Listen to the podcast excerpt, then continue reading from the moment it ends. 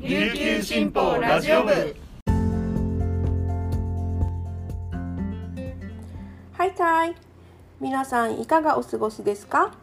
今日も琉球新報ラジオ部をお聞きいただきありがとうございます。8月2日火曜日、本日の担当パーソナリティはデジタル推進局の毛田代七瀬です。現在午前11時時点の那覇の気温は 31.1 度。天気は晴れとなっています。8月に入ってまだまだ暑い日が続いていますね。本日も沖縄本島地方には熱中症警戒アラートが出ています。熱中症の危険性が極めて高い気象状況になることが予測されます。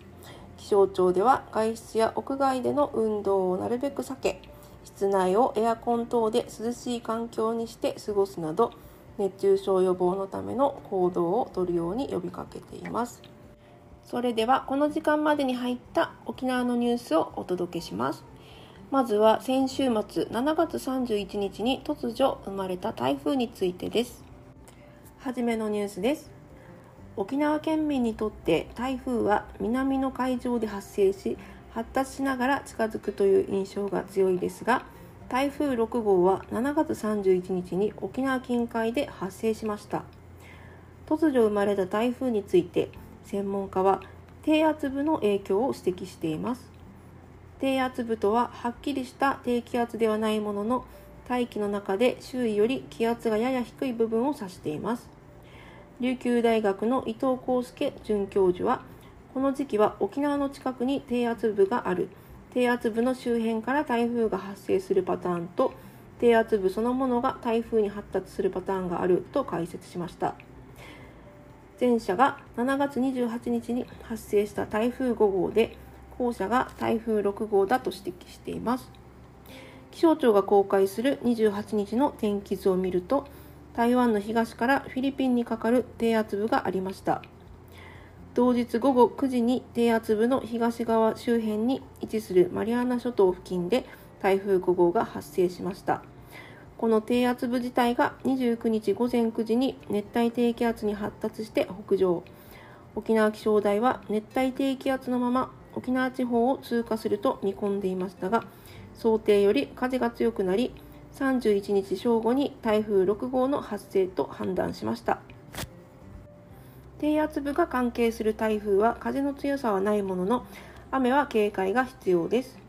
実際、粟国村で1日午前9時までの24時間降水量が131ミリを記録するなど、本島の広範囲に大雨をもたらしました。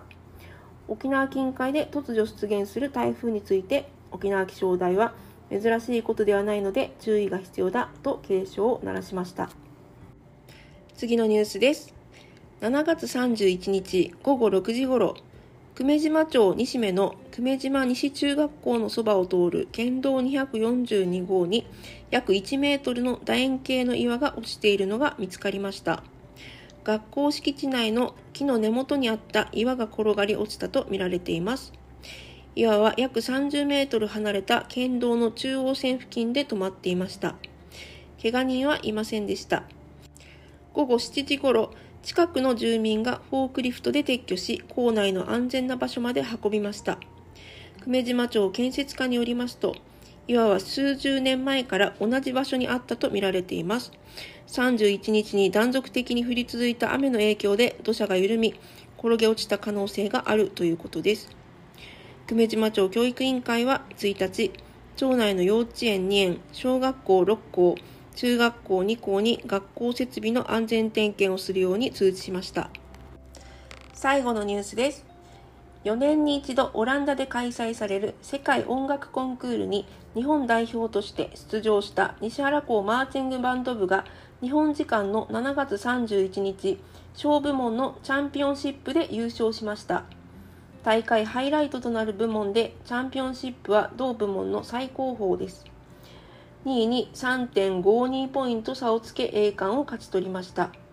大会は音楽のオリンピックと呼ばれ、西原港は1997年の初出場から2017年の全大会まで毎回金賞を獲得しています。2001年、2005年、2017年は最高賞のベストインターナショナル賞を獲得しました。21年大会は新型コロナの影響で延期されていました。西原町内の有志で結成した世界大会に送る会の会長は、コロナ禍で練習も制限される中、よく頑張った。多くの県民や企業から寄付が寄せられた。最高の形で恩返しができたと思うと喜びました。西原校マーチング部の皆さん、本当におめでとうございます。以上、この時間までに入ったニュースをお届けしました。